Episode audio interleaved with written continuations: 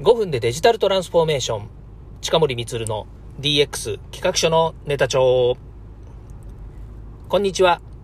近森光です。今日も DX してますか？デジタルトランスフォーメーションで変化をつけたいあなたにお届けする DX 推進ラジオです。AI、IoT 生産性向上新規ビジネスひらめきアイディア社会課題解決など手軽に使えるネタ帳として公開しています。身近な話題をほぼ毎日配信してますので、ビビーと感じたら Twitter、Facebook でいいねやフォローをお願いいたします。はい。改めまして、近森光です、えー、今日はですね、土曜日なので、プライベートなことをお話したいなというふうに思っています。えー、今日はですね、今、プールに行ってきました、えー、昼間なんですけどね、えなかなかねやっぱりこう、えジムとプールが併設されてるんでジム行きたいなと思ってるんですけどもやっぱりこう、ね、ジムねなかなかストレスなものでやっぱプールがいいですよね。プールはね、まあ、本当、えー、1人で泳いでればいいっていう感じなのでまず最初に私のプールの入り方はストレッチした後に、えー歩くところがあるんですね。そこでねぐるぐるぐるぐる歩いてます、えー、どちらかというと何でしょうね。アキレス腱を伸ばす屈伸運動みたいなやつあるじゃないですか。ああいう形でずっとああいうふうにあの腰を下げて、えー、プールの中歩いてます。ぐるぐるぐるぐる。でその後に、えーと、25メートルですね。片片道25メートルなんでそこをですね大人が泳げる場所っていうんですかね。あの自由に泳げる場所っていうんですか。そこで、えーどのくらいですかね、えーと、今日は 600m ぐらい泳ぎました、えーと、この間まで 500m だったんですけどもあんまりねたくさん泳いで疲れちゃってもねしょうがないので、えー、ちょっとずつ、えー、伸ばしていければいいなというふうに思います。まあ最高でもねえっ、ー、と何でしょう、えー、1000キロ？1000キロじゃねえや。1000m1 キロまあ到達すればですね多分ずっとそれを続けていこうかなと無理のない形でやりたいなというふうに思っています。えっと、今日ですね皆さんにお話ししたいなと思うことはですね実はあの、えー、私ねあの何でしょう。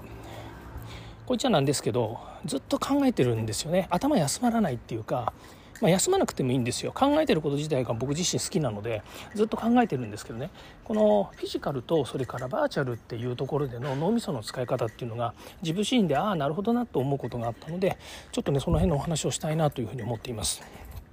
っていうのは今私が目の前に目の前にって言ってるのは自分がやりたいなと思うこと何かっていうと,、えーと、仕事のこともちろん仕事は、えデジタル化とかね DX 推進をやりたいので会社に会社の時に言えばお客様それから自分の会社ということで、えーとデジタルのことばっかり考えてるわけですよね。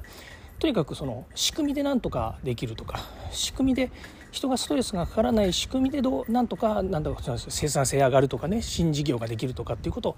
としてもやっぱり考えるのが仕事の話なんですよね。でこれはもうどちらかというと、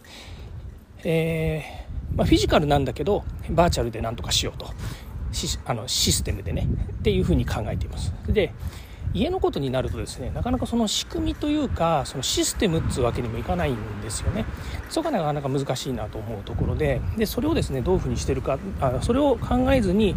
何かこう自分でね自分がやりたいことっていうことのテーマっていうのがいくつかありましてそれがですね、えー、何でしょう。この間までは、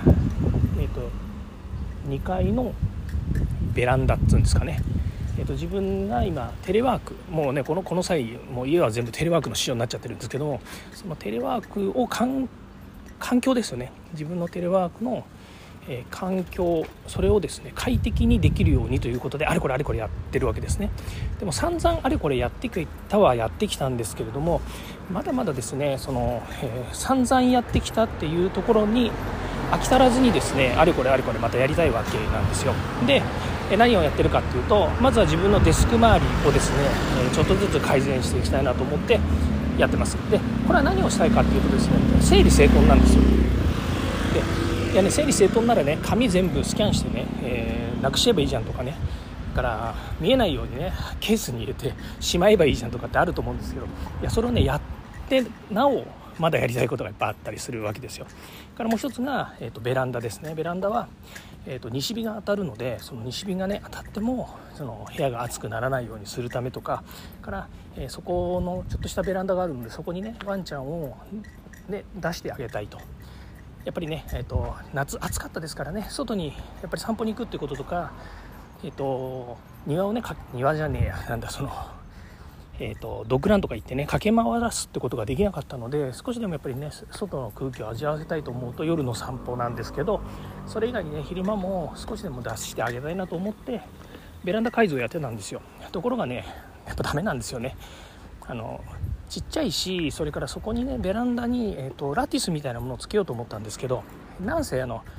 台風とかいっぱい来るじゃないですかだからその台風が来た時にね飛ばされないようにとか少し頑丈にするとか壁には穴開けちゃいけないとかね、まあ、そんなこと考えると、まあ、どういうなんかこうシステムなんとかみたいなやつで組み上げたらいいんじゃないかとかねいろんなことを考えるわけですよ。でこのね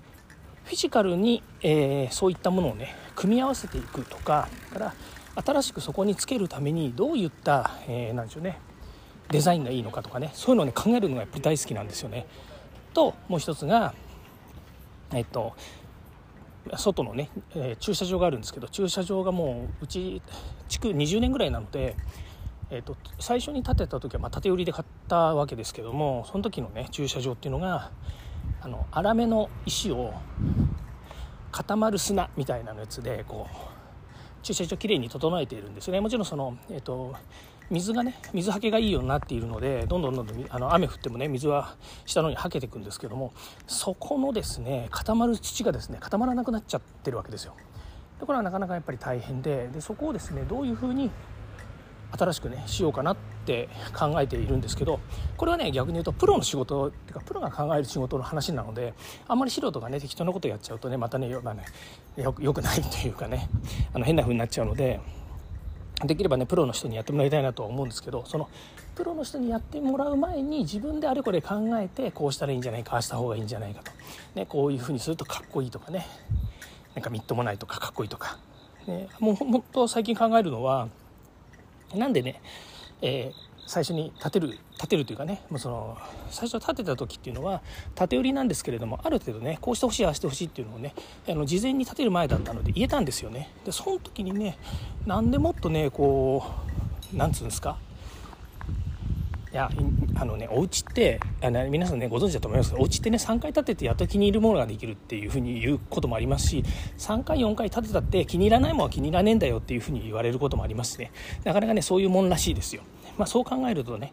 えー、最初に建てた時にもう少しこうした方がいいよねと思うことができればよかったんじゃないかななんていうふうに思っています。なかなかねそういうふうにはいかないのでいかなかったので今ねいろいろ考えてやっています。まあその他にもねいろいろあるんですよ。ああいうことしたいこうした方がいいとかっていうね。でそれが先ほど言いましたように会社では仕組みとかそれからデジタルを使って、えー、改善したいとか、えー、ね、問題解決したいとかということをしょっちゅう考えてる。もうもう考えてばっかりいますね。で、えー、家に帰ったら家に帰ったで今度はフィジカルな部分。例えば100円ショップで買ってきたものを組み合わせていかに自分が欲しいものとかデザイン性が良くするかとかっていうのを考えるとかですね。こういうのもですね、えー、フィジカルにものを考えることの一つだと思うんですよね。で一番手っ取り早いのはあのノコギリとね木とそれからえー、釘とですね針金持ってくればですねいろんなことはこう解決するわけですようちのことなんていうのは。だけどそれをやっちゃうとねまた面白くないしデザインも悪いし、えー、余計なものにお金を使うってことにもなりますのでね。そういった意味ではその100円ショップで買ってくるですね、まあ、いろんな組み合わせのものでですねできるといいななんて思っていつも考えています。ということで休まる間がない。っていうぐらいですねいろんなことを考えておりますのでまたいいアイデアそれからですね解決策があればですね皆さんに共有したいなと思います。ということで今日はこれで終わりたいと思います、えー、今日も聞いてあげましてありがとうございました。ではまた。